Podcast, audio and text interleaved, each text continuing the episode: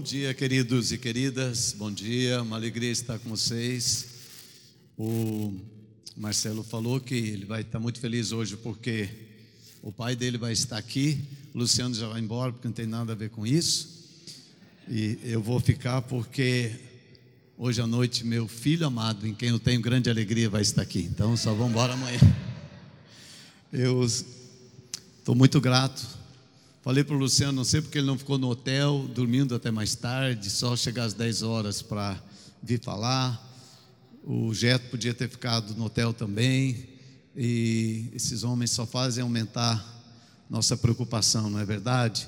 Eu falo, Deus amado, né? Quando eu vou para essas conferências, que como foi ontem à noite, já dá vontade de voltar para casa no primeiro avião e dizer: Deixa eu voltar para o meu canto, porque que mais eu possa acrescentar, além de tudo aquilo que já foi trazido como ontem à noite, mas eu aprendi. Se você não está no lugar para competir e você está no lugar para cooperar, você sempre tem alguma coisinha que você pode ajudar. E mesmo que, talvez, como eu, em alguns momentos você vai levar apenas os, os dois peixinhos e os cinco pães, é o que você tem no meio daquela multidão mas aquilo que parece tão simples pode ser muito relevante nas mãos de Jesus. Sempre esta é a minha expectativa. Tem ensinado muito na igreja, 2 Coríntios 9, 7, cada um contribua segundo propôs no seu coração. Então, o meu desejo de estar aqui, eh, aceitei esse convite tão honroso né, do pastor Marcelo, é porque eu acredito que tem alguma coisa que eu posso repartir com vocês e tem algumas coisas que vocês poderão repartir comigo e certamente vem para copiar um monte de coisa aqui. Já veio um pastor da minha equipe, um mês e pouco, já copiou um monte de coisa e eu vim para copiar um monte de coisa e vou levar um monte de, de sugestões, ideias daqui. Aqui, essa cidade acontece muita coisa diferente, coisas que eu nunca vi em lugar nenhum no Brasil acontece aqui. Ontem, quando eu cheguei no aeroporto, foi um irmão me receber. E aí o irmão se apresentou, eu sou Pimenta. Eu falei, é isso que eu mereço, meu neto, né? é assim que ele me recebe na cidade. E, mas pela primeira vez eu conheci, para mim, pimenta é um negócio forte, mas a primeira vez eu conheci uma pimenta doce. Nunca tinha visto pimenta doce, né? Mas aqui em Aracatuba até pimenta doce, né? Irmão muito querido que me serviu ontem, está me servindo, agradeço demais, demais. Gente, é, eu sei que tem muitos pastores e pastoras, a maioria aqui, eu creio, são pastores e pastoras. E, e hoje de manhã eu, eu quero repartir uma palavra com vocês, é mais uma reflexão, para a gente pensar um pouco no que nós já vivemos, aquilo que o Marcelo falou, já vivemos tantas coisas, o que estamos vivendo e também o que nós vamos viver em Cristo a perspectiva, a expectativa da igreja do Senhor Jesus, que eu tenho responsabilidade com você de edificar e de conduzir, pela graça de Deus, na face da terra. Então, já passando ah, tantas experiências, né, algumas o Marcelo já mencionou aqui, alguns de vocês estão em fases diferentes né, de ministério e, e de igreja, por exemplo, o Marcelo aqui na minha interpretação, na minha visão, não sou estudioso, eu sou apenas um observador. Um dia eu quero me tornar um estudioso de igreja. Por enquanto eu só observo as coisas andando por aí e tiro algumas conclusões. Mas rapidamente me parece que a Igreja Amor e Cuidado aqui de Araçatuba, ela está na fase de conquista. É uma fase muito linda, né? Que eu chamo é quando você casa, nascem os filhos, aquele momento você vai vai comprar sua casa, é fase de conquista. Nessa fase de conquista acontece muita coisa linda, a igreja cresce, todo mundo é unido, compra prédio, você estabelece seu nome na cidade. Eu sou amigo do Luciano Subirá, ele está pertinho de mim, lá em Curitiba, e ele está nessa fase. A igreja dele é uma igreja extremamente relevante em Curitiba ele vai inaugurar o prédio agora em julho, se Deus quiser, e deve ser o prédio, talvez, das igrejas evangélicas de Curitiba. Eu acho que vai ser o mais top de todos. Se não, ele vai dividir o primeiro lugar com outro pastor que tem um prédio muito bom lá. Mas é um prédio muito, muito top, mas não é o prédio que me apaixona. Me apaixona é o tempo que eles estão vivendo, né? Esse tempo da conquista. É muito lindo, vivi muito bem esse tempo na igreja na minha casa. Tenho né, três filhas, eh, sou casado com uma mulher há 35 anos, diga graças a Deus, porque tem que falar hoje, é casado com quem, do jeito que está a coisa, né? Então, minha família viveu esse período da conquista. É muito lindo que eu vivi e vocês estão vivendo. Aproveitem esse tempo. É um tempo maravilhoso para estabelecer sobre que vocês compraram um grande terreno. É no tempo da conquista que a gente estabelece todas estas coisas, né? E o meu tempo de conquista foi mais ou menos 15 anos. Depois né, do tempo da conquista veio o tempo da expansão. Tempo da expansão é a fase da família, de filhos, adolescentes e jovens. Muito lindo esse tempo, é um tempo é, diferente, né? É, e na expansão nós espalhamos a Shalom pelo Brasil, Estados Unidos, África e alguns outros lugares. Então, um tempo muito maravilhoso, né? Que eu vivi muito bem nesse tempo também, fazendo coisas muito além do que eu imaginava ou pensava. Um tempo de muita novidade também acontecendo. Mas esse é um tempo na igreja que acontece, entra um fator novo na igreja, que, que como na casa é, a paz às vezes é quebrada e entra competição nesse tempo, né? É um tempo que você tem que ter muito cuidado. Encerrei essa fase ano passado, então isso dá 30 anos, e eu entrei agora numa fase extremamente nova, talvez alguns de vocês estão vivendo isso, uma fase muito linda. Também na minha família, as três filhas casaram, já tenho três netos, e que eu chamo a fase da reprodução. Fantástica essa fase, né? Comecei a viver essa fase então, é, é, eu, eu, eu chamo que o tempo da reprodução é a partir de mim, mas não é igual a mim. É, é um outro jeito de ser igreja. Eu tenho, por exemplo, um pastor da minha equipe, ele é o pastor de adolescentes. Ele tem 700 adolescentes né, de, uh, na reunião dele, que ele cuida desses adolescentes.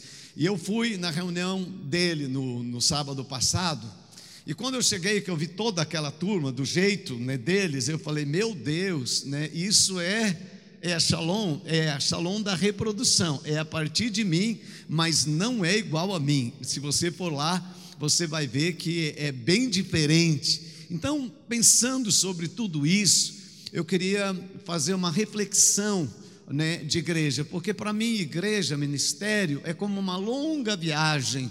Alguns irmãos né, vieram lá de Sapezal, dá quase dois mil quilômetros de viagem, é uma turma, eu falo, meu Deus, essa turma é demais, eu admiro demais vocês, numa viagem dessas, né, acontece muita coisa, tem, tem parte do, da, da, da estrada que você anda, a velocidade, a estrada está liberada, daí a pouco tem umas carretas na frente, você, então...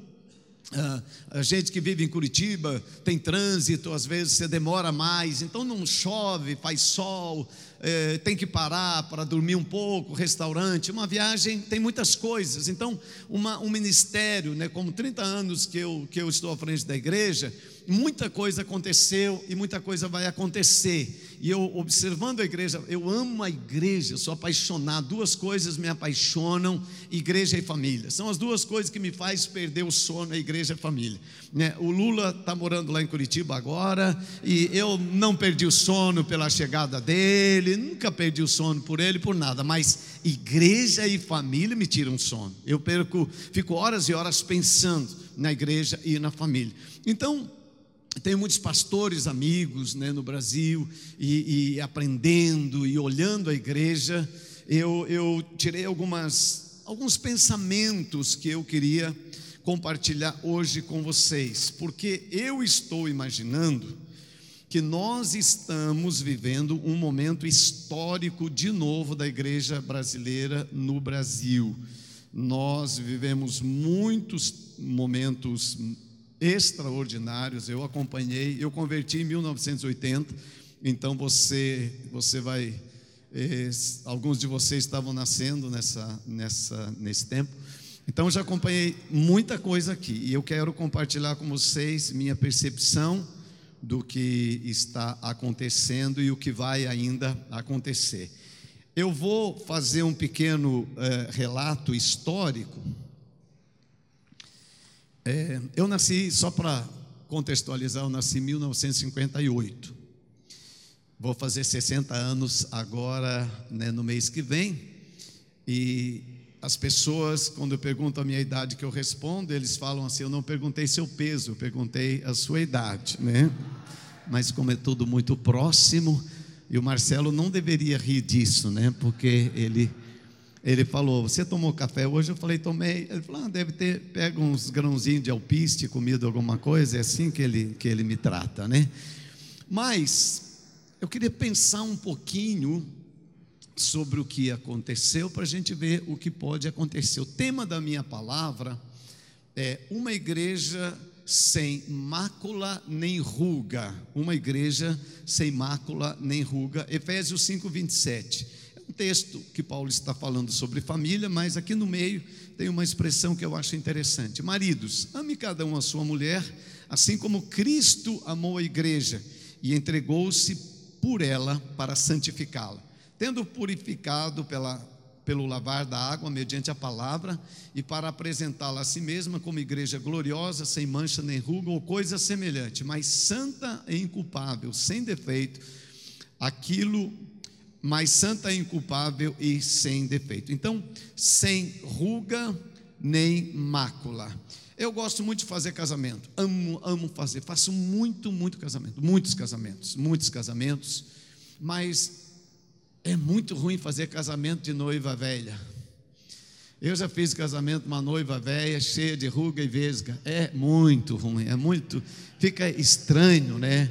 É, é, eu gosto de fazer casamento quando a noiva é bonita, rosto. Fiz um casamento domingo passado, noiva muito linda, rosto bem lisinho, né, bem arrumada, tudo, tudo.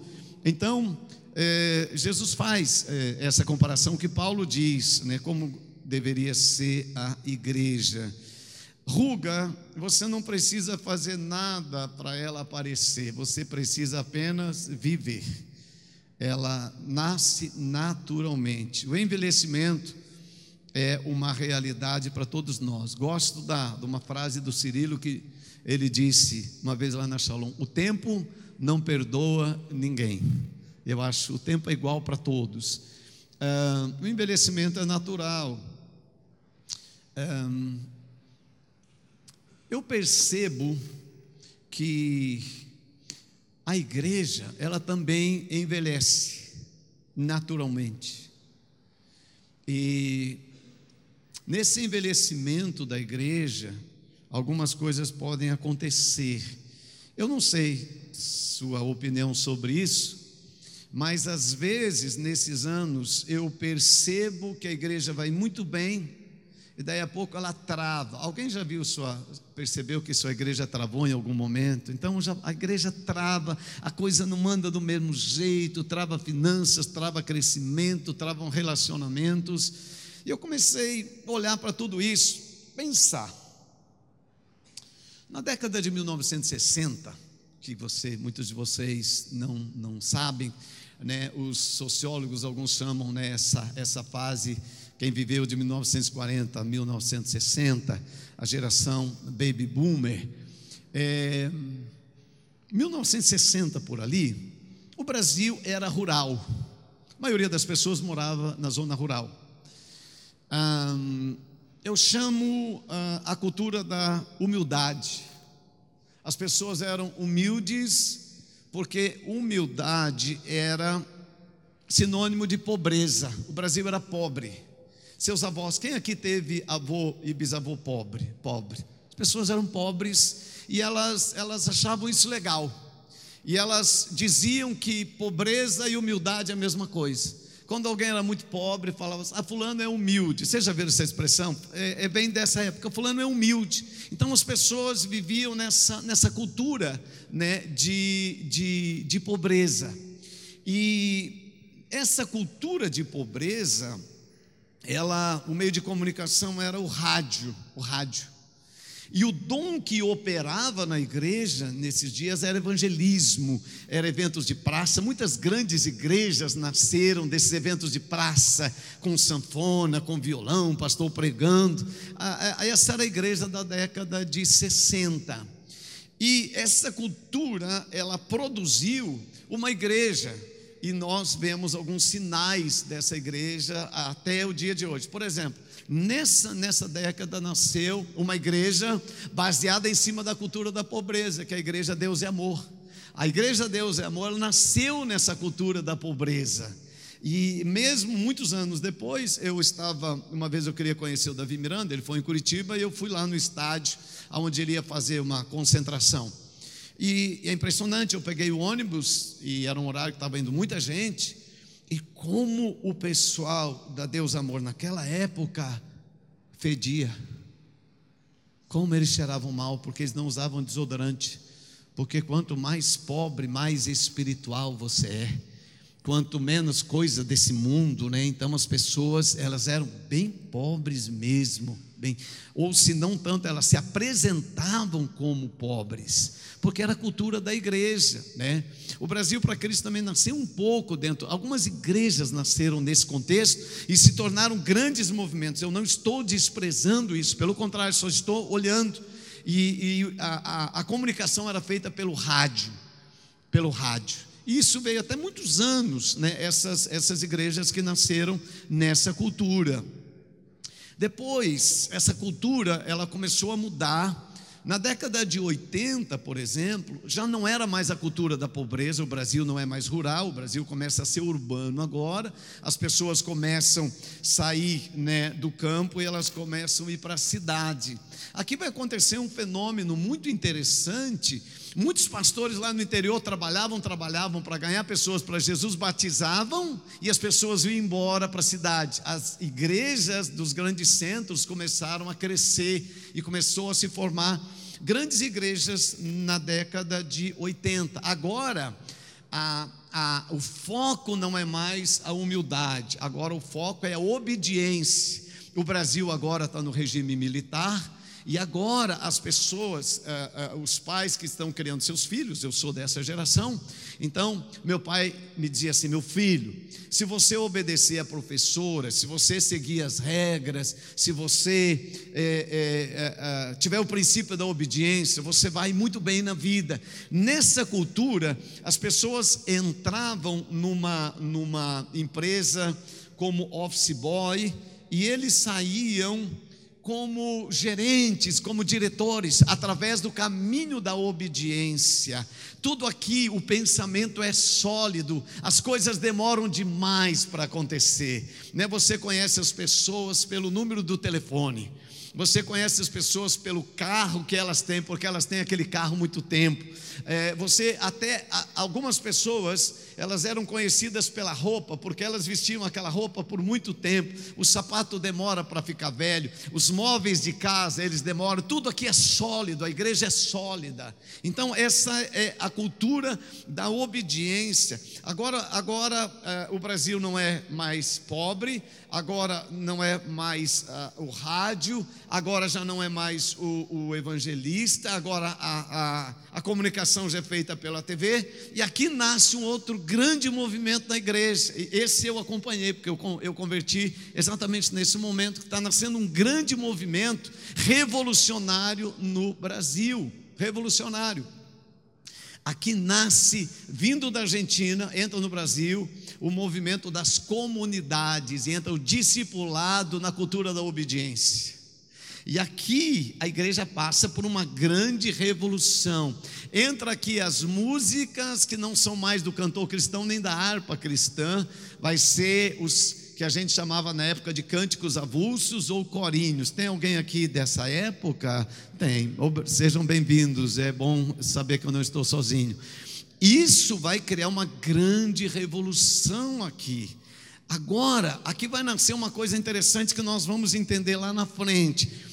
Uh, os pastores, eles começam a falar que as placas não são importantes, que a unidade da igreja é muito importante, e, e, e vai acontecer algo interessante aqui. Até então, as, as, as denominações tradicionais, os pastores mudavam muito de igreja, tipo Batista, cada três anos mudava de igreja, no máximo cinco anos. E, e, agora, pastor começa a não mudar de igreja. Tem um fenômeno aqui. Por exemplo, eu estou 30 anos na mesma igreja, eu faço parte desse fenômeno. Porém, vai nascer um negócio interessante aqui. aqui começa. Isso, nós vamos sentir bem é, isso muitos anos depois, mas aqui começa. Os pastores não mudam de igreja, mas as ovelhas começam a mudar de igreja. Isso aqui é um fenômeno, não sei se acontece na sua cidade, mas acontece muito em Curitiba. Então as ovelhas começam a mudar de igreja. Como nós, pastores é, é, desse movimento, tiramos as placas e dizemos agora é tudo a mesma coisa. Hoje eu estava pregando no evento de uma Assembleia de Deus uh, uh, ano passado. Gente, Assembleia de Deus, quando eu cheguei lá, eu não vi nenhum sinal de Assembleia de Deus. Parece que eu estava numa igreja batista, porque as igrejas ficaram quase todas iguais. As músicas é as mesmas, o ambiente é o mesmo, tudo muito parecido. Então as pessoas agora transitam nessas igrejas como se fosse, por exemplo, se alguém sai da Batista e vai para a comunidade alcance, ela se sente que está na mesma coisa. Se ela sai da comunidade de alcance e vai para a Assembleia de Deus lá do Silas Malafaia, é, para ela é a mesma coisa é, as igrejas agora ficaram iguais. Então, nessa época aqui, tem algo que mudou demais né, nas igrejas. O dom aqui que vai operar na igreja, dessa, das células do discipulado, é o pastoreio. Eu faço parte desse, desse movimento aqui da obediência. E, e nossa igreja cresceu muito né, nesse movimento do discipulado através da obediência. É uma bênção, é uma maravilha. Só estou pensando com vocês, né, nos movimentos. Então, 60 tem uma mudança da igreja, 80 tem outra mudança da igreja de novo, muito grande. Agora, vamos um pouquinho mais mais para frente. Aqui já televisão etc. 2000, 2000 muda de novo. 2000 é a geração, ó, 60 é a geração da humildade, o dom evangelismo, é, 80 é a geração da obediência, o ministério é pastoral. Isso aqui tudo é conclusão minha, irmão. Por favor, isso aqui é só um pensamento, isso aqui é, é só estou pensando com vocês. Em 2000, é, nasce uma outra geração, acontece alguma coisa que muda de novo. Agora é a geração das minhas filhas, né? eu tenho três filhas, a Midian, tem 32 anos, a Talita 28, a Rebeca 26. Eu começo a ver que as minhas filhas não curtem a pobreza. Elas não acham legal ser pobre. Como é, meus meus pais. Elas também não curtem muito a obediência. Não sei se você percebeu isso na sua casa, né? Não, não é a maior curtição a obediência. O que, que as minhas filhas vão curtir? As minhas filhas curtem o conhecimento e a tecnologia.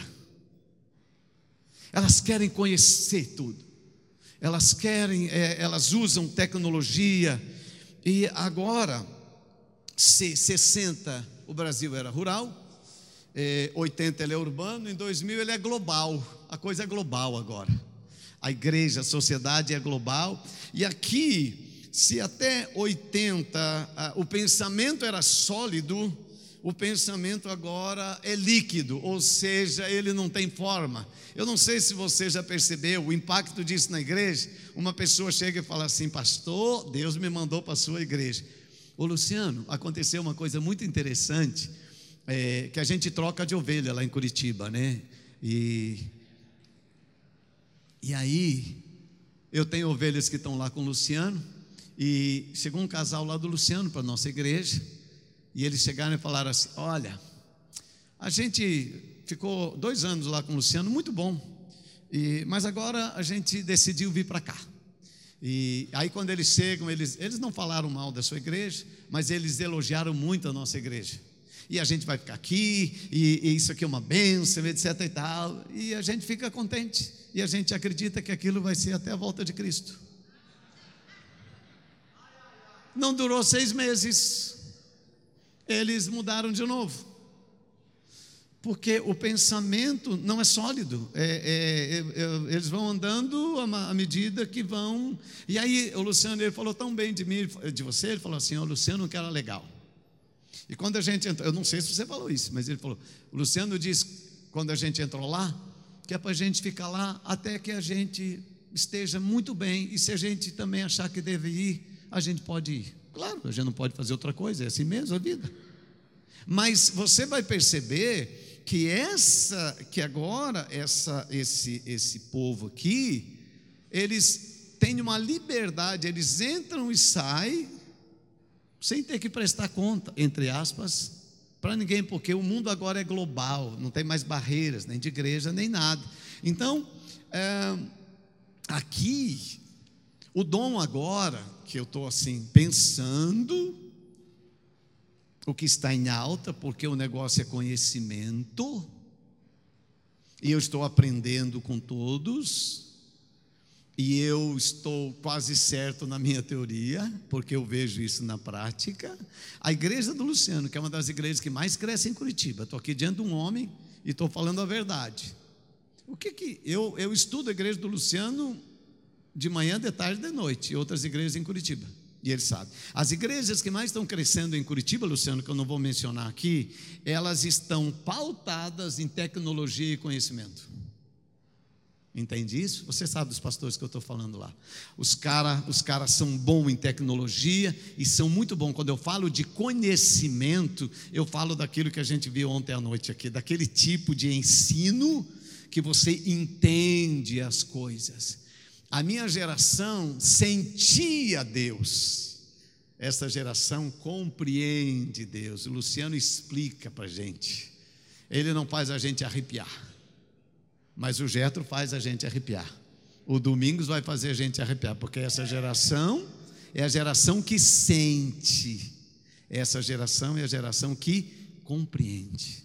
O que o, não, não, não ficou muito fácil o que o Luciano explicou para a gente ontem à noite? Não ficou fácil demais aquilo lá?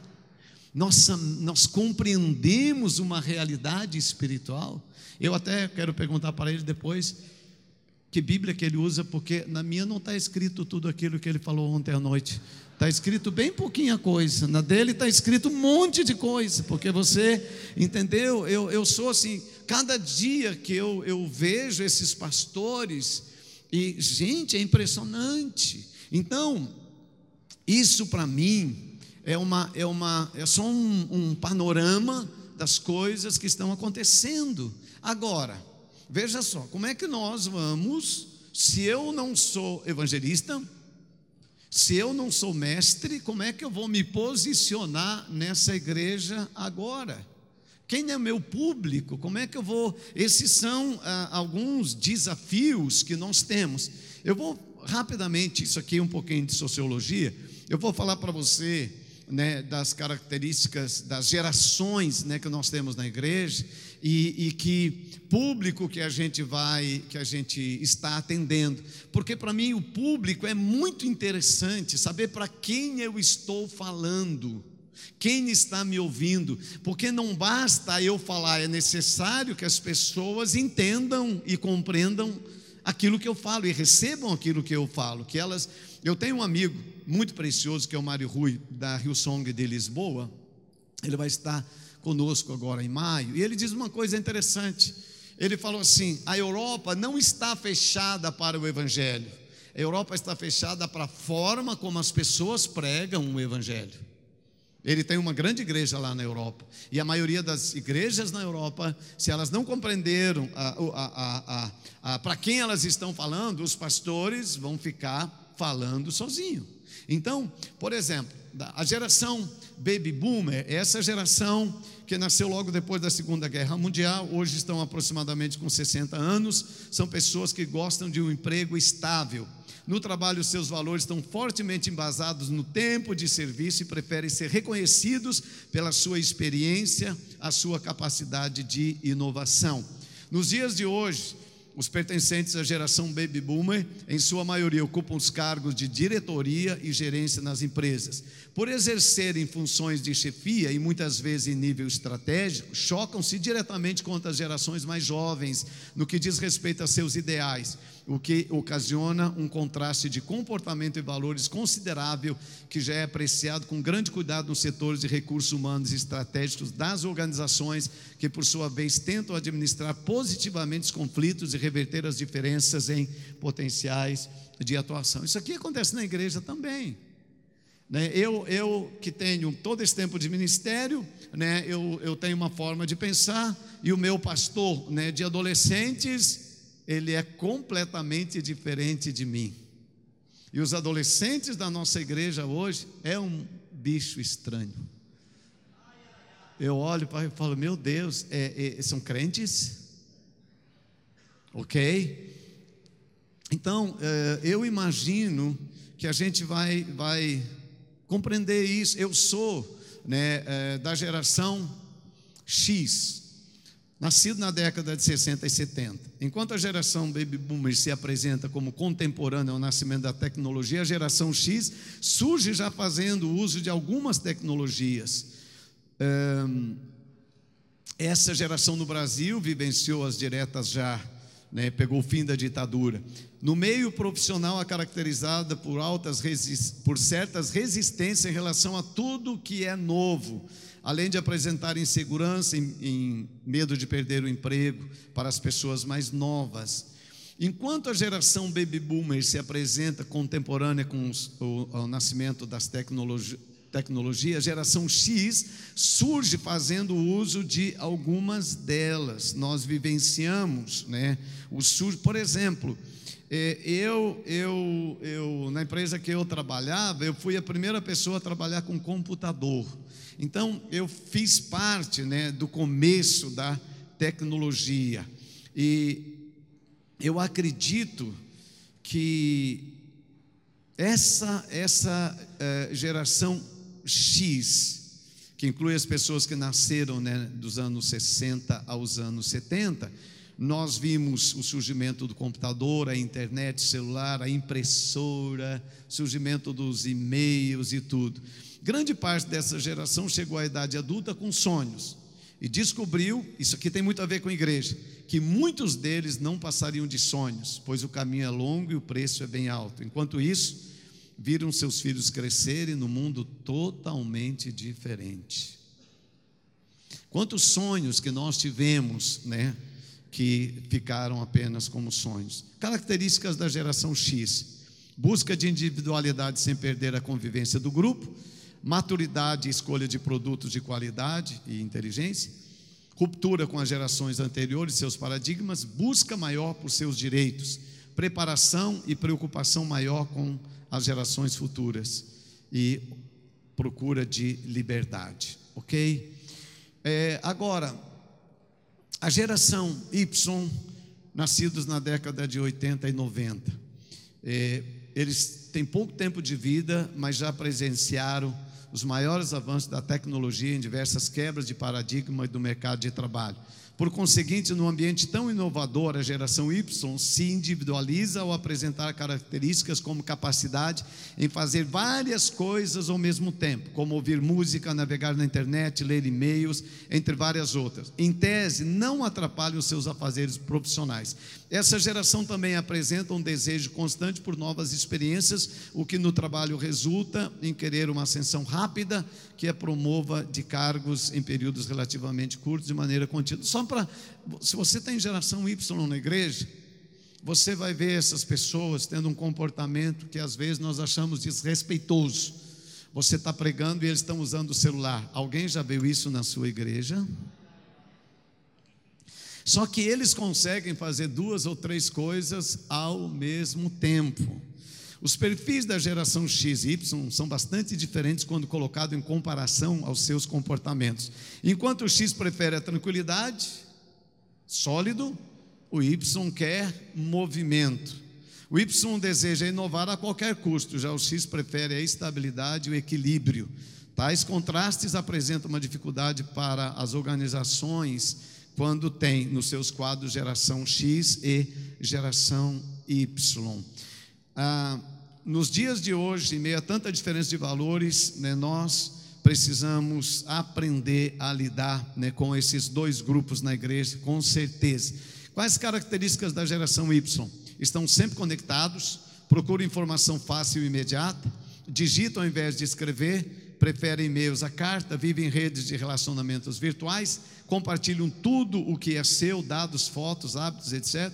Estão sempre em busca de novas tecnologias, têm um grande fluxo de informação diariamente. Quando você vai pregar e na sua igreja tem a geração Y, você dá o tema do sermão, eles já correm no Google ver se você está copiando. Eles sabem tudo. Eles têm toda a informação. Você dá uma referência bíblica, eles já vão lá ver se você está. Eles, eles, eles conferem o tempo todo. Depois, a geração Z, nascido né, ah, de até 2010, estão ligados intimamente à expansão exponencial da internet e dos aparelhos tecnológicos. As pessoas da geração Z são conhecidas como nativos digitais, estando desde pequeno já familiarizado com a internet e todas as suas possibilidades, com o compartilhamento de arquivos constantes com smartphones, tablets, principalmente estando sempre conectados, ligados ao que acontece em tempo real. Integrantes dessa geração nunca viram um mundo sem computador e como informação não lhes falta, estão um, um passo à frente dos mais velhos, conectados e adaptados aos novos tempos. A geração Z é um tanto quanto desconfiada quando o assunto é carreira de sucesso e seus estudos. A maioria já não acredita mais em fazer só uma coisa para o resto da vida ou passar sua vida profissional inteira em uma empresa. A geração Z. Os jovens gera, dessa geração apresenta um perfil extremamente imediatista. Isso na igreja é uma maravilha. É, esse tipo de atitude sugere que tais jovens terão sérios problemas no mercado de trabalho, quando exige habilidade para trabalhar em equipe. Quais são as características? Desapegados das fronteiras geográficas, isso aqui na igreja, isso aqui vai ter um impacto direto na igreja.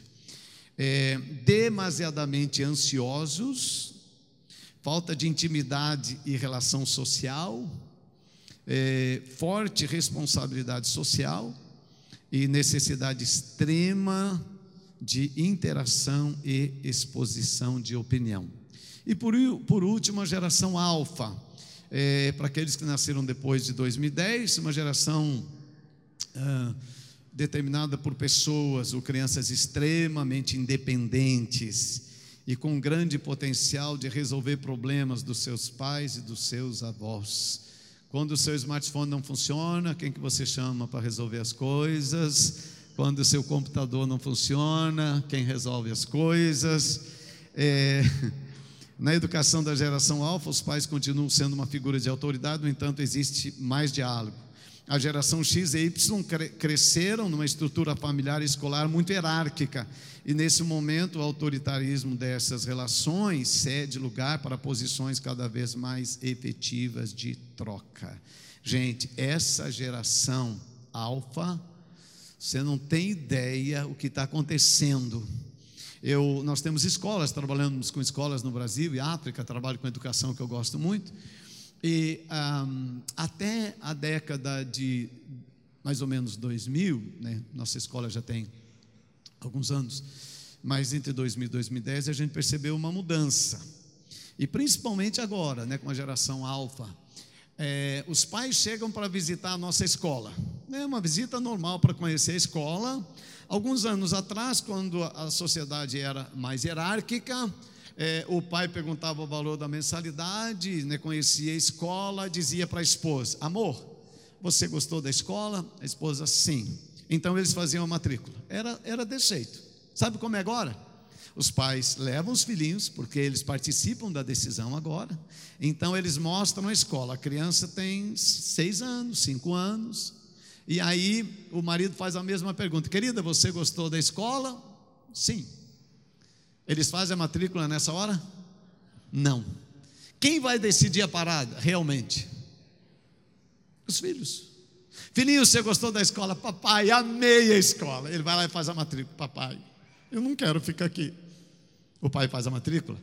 Raramente. O que isso tem a ver com a igreja? Isso tem muito a ver com a igreja. Muitas pessoas que estão na nossa igreja, dessa gente que transita na liberdade global, eles estão na nossa igreja, porque a geração baby boomer não é muito de trocar, e a geração X também não é tanto, mas a geração Y e Z troca, troca direto, porque eles são eles são líquidos, o pensamento não é estável. Então eles chegam na nossa igreja, a primeira coisa que eles querem conhecer na nossa igreja, o que, que você acha que é? A igreja de crianças, mais do que qualquer coisa. E nós temos várias famílias que estão na nossa igreja por causa da igreja de crianças. Então, a, a, a, a, configuração da igreja, ela, ela vai mudando rapidamente, rapidamente. E se você não entender o que está acontecendo, você vai ficar muito, muito, muito perdido no meio de tudo isso. Por isso, irmãos, é, que eu estou repartindo isso com você. Agora, vamos pensar nessa igreja sem ruga. Ruga, diga assim: ruga é coisa de velho. Paulo está dizendo que é, para a igreja não ter ruga, ou então ele está dizendo que não é para a igreja envelhecer, não é para a igreja ficar velha. Como é, o que é uma igreja velha? Deixa eu te contar uma história para começar a ilustrar esse ponto aqui, tá? Eu sempre fui, desde que eu comecei a Shalom, um pastor inovador. Essa era a minha característica. Nossa igreja era muito tradicional, uma igrejinha pequena, 25 pessoas, batista, uma congregação da primeira igreja batista de Curitiba. Quando eu cheguei, eles falaram assim: ah, aqui nós não cantamos música que não seja do cantor cristão. Aqui nós não batemos palmas. Aqui era uma congregação extremamente tradicional, extremamente tradicional, ok? E, e cheia de ruga. Ela não era velha na sua existência, mas era velha no seu pensamento e no seu comportamento. Então eu comecei, eu comecei pela graça de Deus, inovar. Eu lembro o primeiro dia que a gente bateu palmas na igreja, lembro até hoje, uma coisa assim.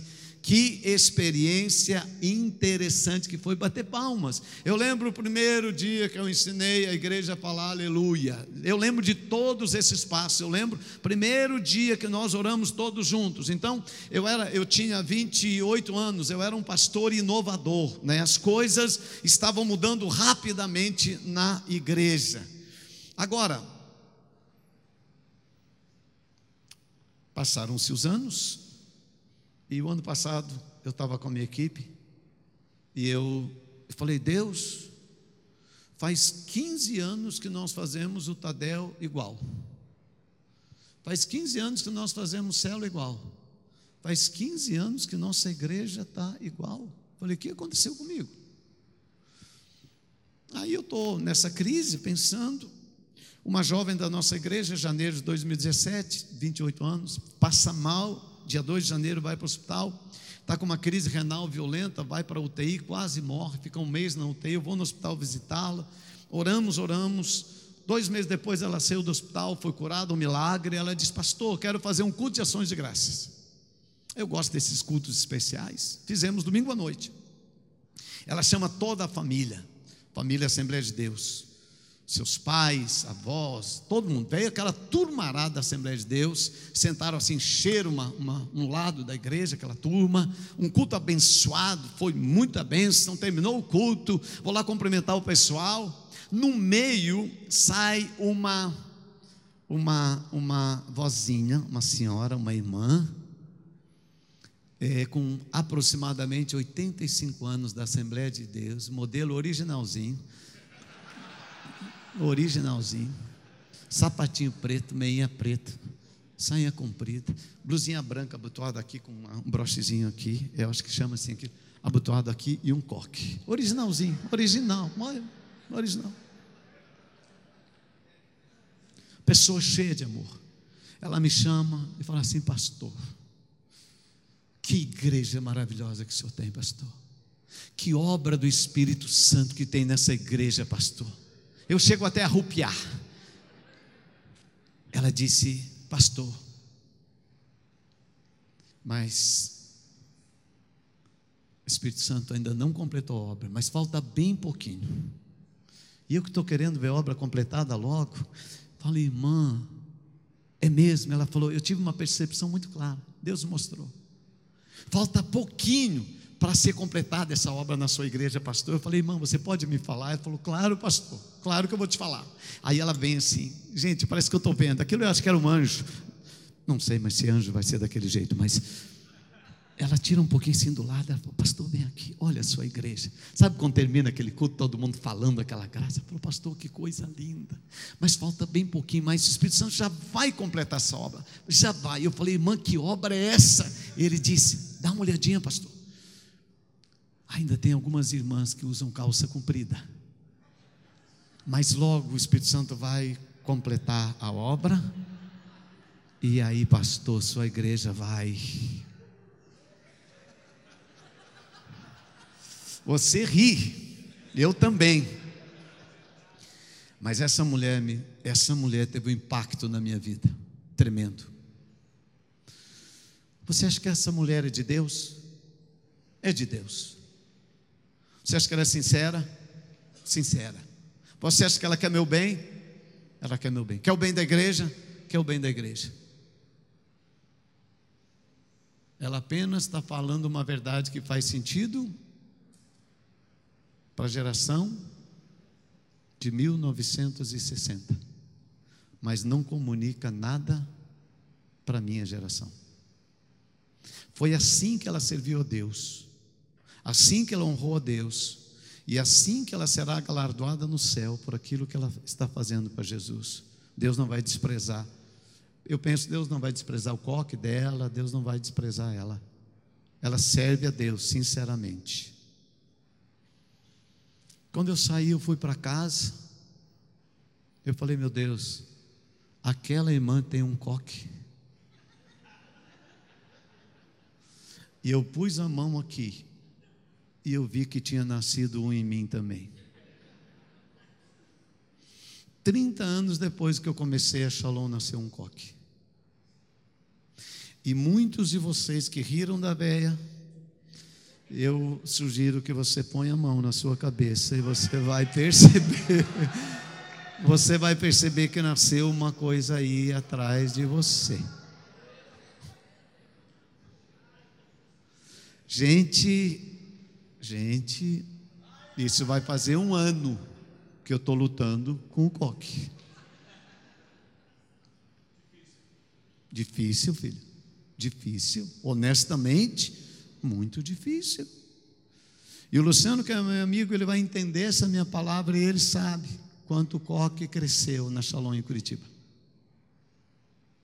E quanto isso atrapalhou o que Deus tinha para nós e o que Deus tem para nós.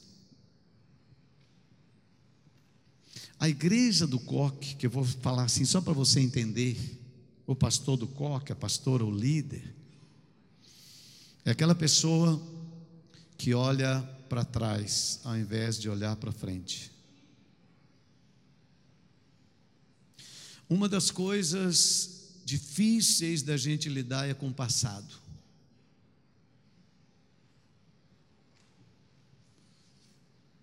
Filipenses 3,13, Paulo diz: Irmãos, quanto a mim, não julgo que haja alcançado, mas uma coisa eu faço eu esqueço as coisas que ficaram para trás para que eu possa avançar para aquelas que estão adiante. Eu prossigo para o alvo pelo prêmio da soberana vocação celestial de Deus em Cristo. Gente, Deus criou o ser humano para andar para frente. Diga andar para frente. Olha para os seus pés e vê que seus pés estão apontados para frente ou para trás? Para frente. Deus te criou para andar para frente. Os pés estão para frente. Os olhos estão para frente. A visão está para frente. Toda, todo o seu corpo foi projetado para andar para frente. Mas quando o tempo vai passando, nós não percebemos e começamos a olhar para trás. Você não ensina, não diz para uma criança que ela tem que andar para frente. Ela simplesmente vai começar a andar e ela vai para frente. E quando nós começamos o ministério, nós começamos, nós não temos passado, então nós só olhamos para frente. Mas à medida que o tempo vai passando, o coque vai crescendo e a gente começa a olhar para trás e discutir as coisas lá de trás e perdemos a possibilidade de andar para frente. Essa frase eu acho fantástico, é do Mário Rui, meu amigo. O passado é de pedra, o futuro é de barro. Se você é uma pessoa voltada para o passado, meu irmão, sua vida vai ser dura. Passado a gente não muda, está lá, está escrito, não muda. O futuro é de barro. O futuro você pode mudar, o futuro você pode mudar. Eclesiastes 7,10 diz assim: Não digas, por que razão foram os dias passados melhores do que estes? Porque não provém da sabedoria esta pergunta.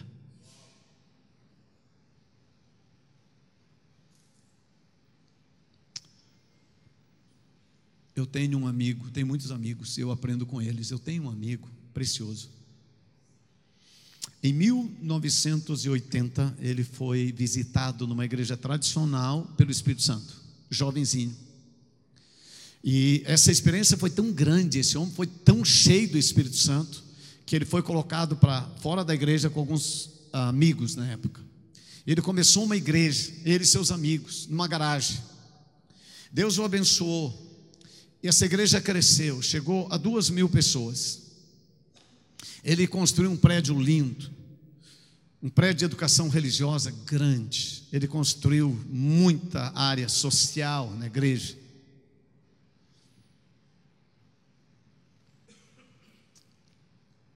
Mas ele ficou apenas na fase da conquista, não expandiu, não reproduziu.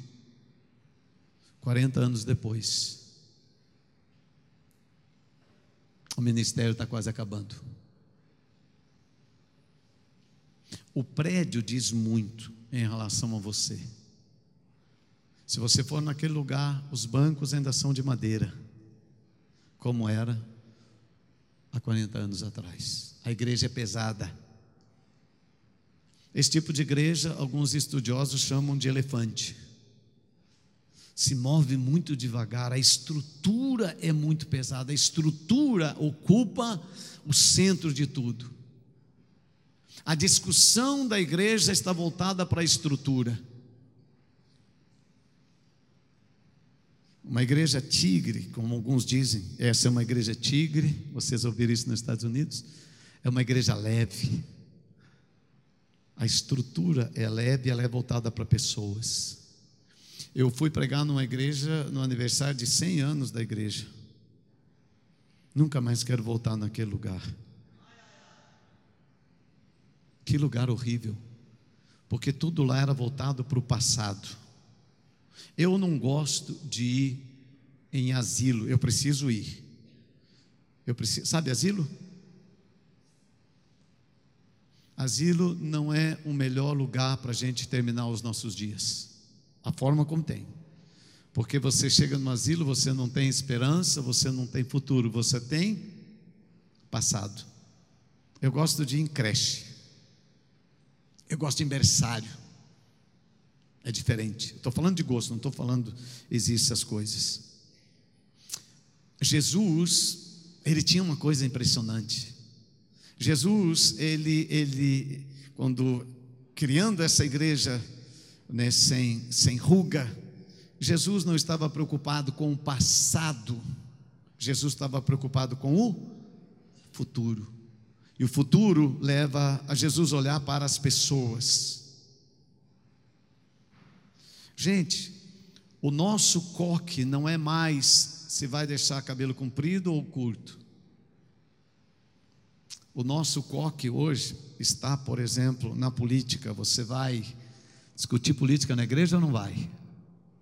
E aí o coque aparece, e tem uns coques bem grandes. Eu acho engraçado como a igreja discute as coisas.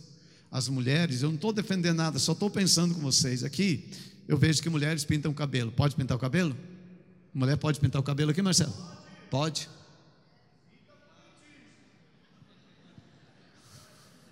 Agora, pode pintar o cabelo de qualquer cor? Pode, Marcelo? Se uma anciã da sua igreja com 85 anos quiser pintar o cabelo de pink, pode? A igreja lida bem com isso? O coquinho de algum já deu uma mexidinha assim.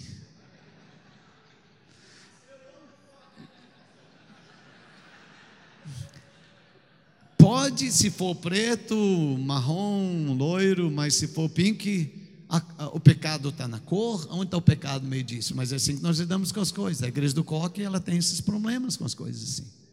Ela não é coerente. Eu não estou defendendo aqui, por favor, só estou pensando com vocês. Pode fazer tatuagem? Não pode. Por favor, não me responda. Muitas igrejas dizem não pode. Jovens não podem fazer tatuagem. Mas a geração X pode ir lá no cabeleireiro e fazer sobrancelha permanente.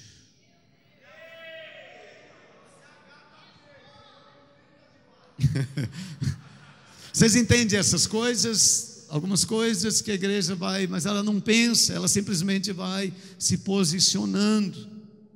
Ela vai falando, mas ela não pensa nas coisas.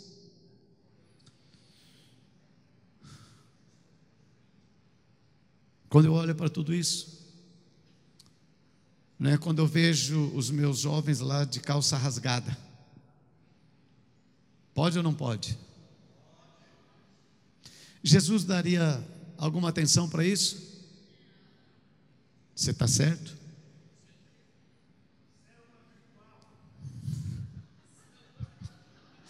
Muito engraçado isso.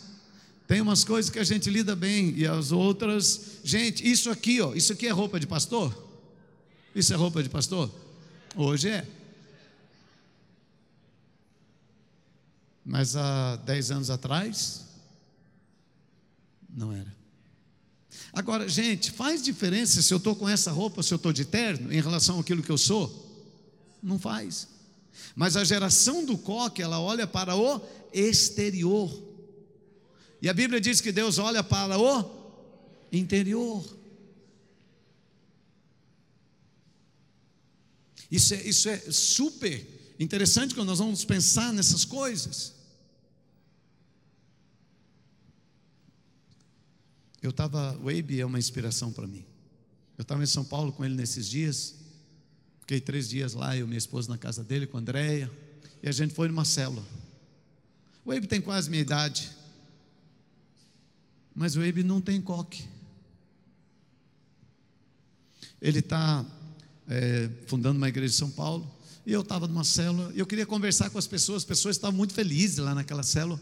E aí eu vi um senhor de uns 60 anos, 60 e por aí, eu acho, feliz na célula, mas ele tinha um problema. Ele tinha dois brincos. E o meu coque já deu sinal. Deu sinal. Eu fui lá falar, eu quero falar, como é que pode? Que negócio. Aí sentei com ele. Falei, irmão, tudo bem? Me conta sua história. É, eu fui, converti 30 anos atrás, servi numa Assembleia de Deus, 30 anos. E o meu pastor vendeu a igreja. Eu falei, vendeu a igreja? É, vendeu a igreja.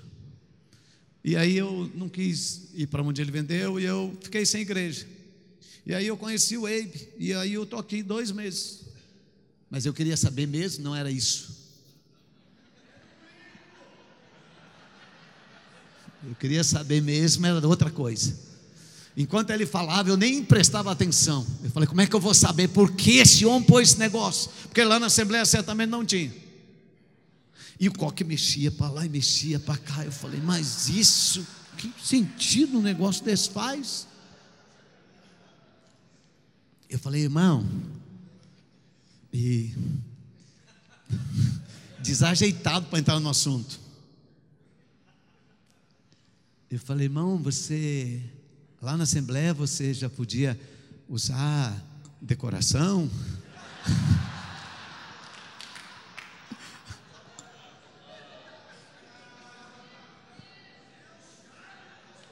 Ele disse, pastor, eu vou te contar. Eu falei, me conta logo. Ele disse, foi assim.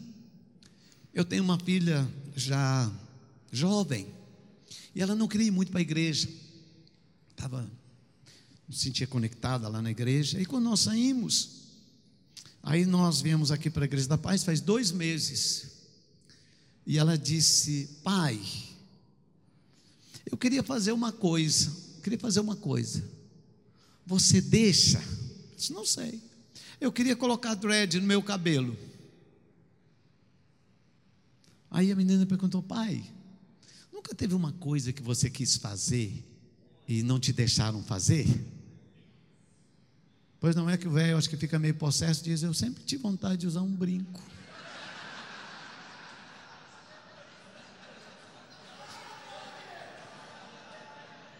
Ela disse: Pai, então vamos fazer um negócio.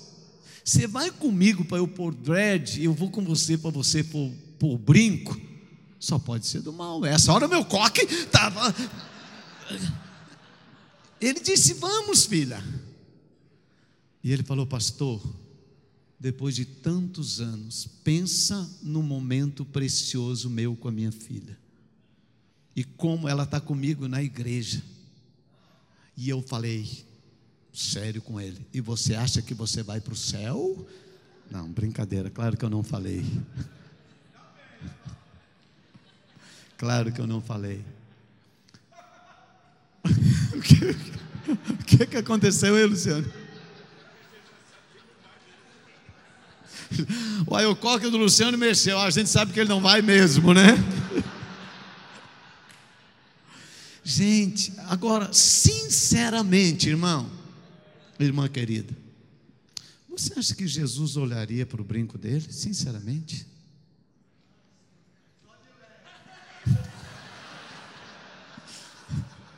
Gente, eu não estou defendendo nada aqui, eu estou apenas pensando, apenas pensando com vocês, só pensando, não estou defendendo nada aqui, apenas pensando. Quando eu olho para Jesus, eu acho Jesus fantástico na sua liderança. Jesus era fantástico. Por exemplo, eu preciso, nossa, eu prometi para você, né, Marcelo? Eu prometi, agora tenho que cumprir, né? Eu prometi para você do intervalo, então tenho que. Porque eu queria falar, agora eu estou falando da igreja sem ruga, mas eu quero falar da igreja sem mácula.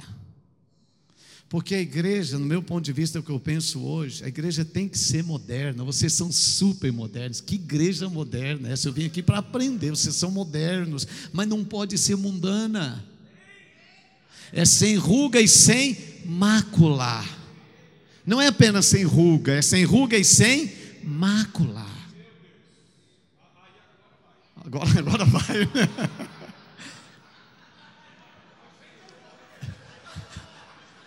Gente, é isso que me apaixona no ensinamento de Paulo, é isso que me apaixona no ensinamento de Jesus, e é isso que eu, que eu, eu olha, o Marcelo é um homem sério, o Luciano são homens sérios, eu convivo com esses homens, as igrejas deles são modernas, mas a santidade faz parte da vida da igreja. Eu quero ter uma igreja moderna, mas eu não quero abrir mão da santidade, de ser uma igreja sem mácula. Entende? Isso para mim é muito importante, muito importante. Agora, deixa eu te falar uma coisa que eu penso. Santidade. Esses dias eh, eh, fui falar numa das nossas igrejas, o tema era esse. Então fui estudar um pouquinho de santidade. Porque eu tenho uma visão, tinha uma visão de santidade um pouco a partir do coque. Uma santidade que existe para servir de padrão para aquilo que eu espero que seja o comportamento dos outros. A minha santidade é o padrão para você. Então, aquilo que para mim é certo, passa a ser certo, no meu juízo para você. A santidade, muitas vezes na igreja, e na igreja do coque, ela é usada para servir de parâmetro para julgamento dos outros. E para mim, um dos grandes impedimentos da, da igreja, na nossa geração crescer, é o julgamento, o juízo que nós fazemos dos outros. Uma igreja julgadora. Qual o meu problema na conversa com esse irmão? Era meu julgamento que eu estava fazendo com ele antes de conhecê-lo. Eu estava julgando pela aparência. E a igreja do coque julga pela aparência. Aquela irmãzinha tão querida, mas o que, que ela fez? Ela disse que aquela irmã que está usando calça comprida, ela não tem um coração reto, ela não é uma mulher cheia do Espírito Santo por causa da calça, ela está julgando pela aparência. Eu, não, eu só estou pontuando isso.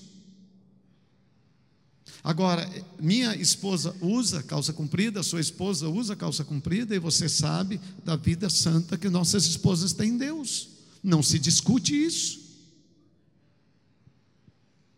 Quando eu olho a santidade, essa igreja sem mácula, eu, eu, eu, quando Jesus encontrou aquela mulher apanhada em adultério, eu, eu, eu entendo isso. Os homens do coque vieram com um padrão de santidade, e através do padrão de santidade deles, eles falaram: vamos julgar essa mulher. A lei diz assim. E Jesus fala uma coisa que me surpreende: ele diz assim, gente, eu não estou aqui para julgar. Diga assim: eu não estou aqui para julgar. Eu não estou aqui para julgar. Ele disse: Não julgueis, para que não sejais julgados. Eu não vim para julgar, não estou aqui para julgar. Mas os homens do coque queriam que Jesus julgasse. Eles tinham toda a aparência para, né, é, embasado na santidade, para fazer o julgamento. Jesus disse: Eu não vou julgar, eu não estou aqui para isso. Então ele disse: Se vocês quiserem, julgo vocês, eu não vou julgar. Ele só lembrou algumas coisas. Se o seu padrão interior de santidade alcançar esse nível, julgue. Agora, o que, que eu aprendo? Jesus diz assim: o meu padrão de santidade não é para julgar, o meu padrão de santidade é para incluir os pecadores no reino de meu Pai. É muito diferente. Isso é muito diferente. Ele diz: Eu tenho uma vida sem mácula, não para julgar você, mas para que você possa entrar nesse reino sem mácula. Então, quando eu, quando eu comecei a entender isso, falo, meu Deus, meu Deus, minha santidade, ela precisa ser uma porta aberta para que os pecadores possam conhecer a Cristo, e não um parâmetro de julgamento dos outros. A irmã do Coque me ensinou demais aquele dia, eu aprendi demais com ela, e eu estou aprendendo demais, e eu acredito realmente que esse é o padrão de Deus para nós. Eu termino rapidamente contando uma história de algo que aconteceu. Nesse tempo que nós estávamos começando a igreja, que não tinha esse passado, não tinha esse juízo, não tinha coque, nós apenas amávamos a Deus e amávamos as pessoas. Esse era o nosso coração. Eu não tinha juízo mas eu soube, assim que eu assumi a igreja, que tinham três pecados gravíssimos na igreja. Entre nós havia um pedófilo, havia uma mulher que tinha uma história de ter roubado uma criança, e tinha a história de adultério. Então me contaram a história, e usaram a santidade para julgar essas pessoas. Eu não tinha como fazer DNA, não tinha um monte de coisa de recursos. E eu olhei para a igreja e eu disse: Deus, o que eu vou fazer? Eu não consigo julgar isso. As pessoas queriam que eu julgasse essa causa, que eu me posicionasse. E eu disse a eles: Eu não tenho como julgar essa causa, eu não tenho as, as, as provas que eu preciso para julgar. Mas eu eu não queria uma igreja com ruga, mas eu também não queria uma igreja com mácula. Mas isso estava, essa nossa história. Então, quando eu disse, Deus, eu, eu, eu não vou julgar essas pessoas. Elas estão aqui, elas me ouvem todo domingo. Eu não vim aqui para julgar, para julgá-las. Eu vim aqui para amar o Senhor e amar as pessoas, mas eu, eu não gostaria que nossa igreja, né, ela, ela fosse uma igreja que o mundo e as práticas do mundo estivessem dentro dela, porque 1 João 2,15 diz: Não ameis o mundo, nem o que no mundo há. Se alguém ama o mundo, o amor do Pai não está nele, porque no mundo tem a concupiscência da carne, a soberba da vida. Eu disse: Deus. Então eu e minha esposa começamos a orar. Senhor, nós não viemos julgar nós não viemos julgar. E um ano e meio, nossa igreja devia estar mais ou menos com umas 100, 100 pessoas por aí. Um domingo de manhã, tínhamos orado, já tínhamos aprendido a orar né, no Espírito, e domingo de manhã, depois da escola dominical, eu fui pregar. Quando eu chego na frente, pego o microfone, eu começo a pregar, eu ouço um grito no meio da igreja, um urro, uma coisa horrível. Levanta uma mulher, ela sai correndo lá do meio, ela chega aqui na frente, ela toma meu microfone, eu não consigo nem reagir àquilo. E ela começa. Eu preciso confessar os meus pecados. O marido dela está sentado na segunda fila. E ela diz para ele: Antes de casar, pouquinhos dias antes de casar, eu saí com um ex-namorado e eu engravidei dele. Eu traí você. Esse filho que está na nossa casa não é teu. Gente. E aí já levanta a outra lá e começa a confessar. Gente, pecado, uma gritaria, o negócio. O homem começa a xingar a mulher, a outra começa a confessar pecado, o pedófilo se levanta, sai correndo da igreja. O culto acabou em confusão não acabou o culto. Numa gritaria, uma loucura, diria assim: uma, acabou o culto. Eu disse: acabou a igreja. Acabou a igreja. As pessoas foram embora rapidamente, gritando, discutindo uma com as outras. Eu fiquei parado olhando. Eu disse: Deus, acabou a igreja. Acabou a igreja. Eu disse para minha, minha esposa ficou sentada. Eu falei: Amor, acabou. Acabou. Ela disse: Amor, vamos para a casa desse casal, da mulher que confessou. Nós chegamos lá, o marido estava arrumando a mala para ir embora. Nós entramos. Eu disse: Senta aqui. Eu falei: Sua esposa fez uma coisa nobre. Ele disse: Nobre, pastor.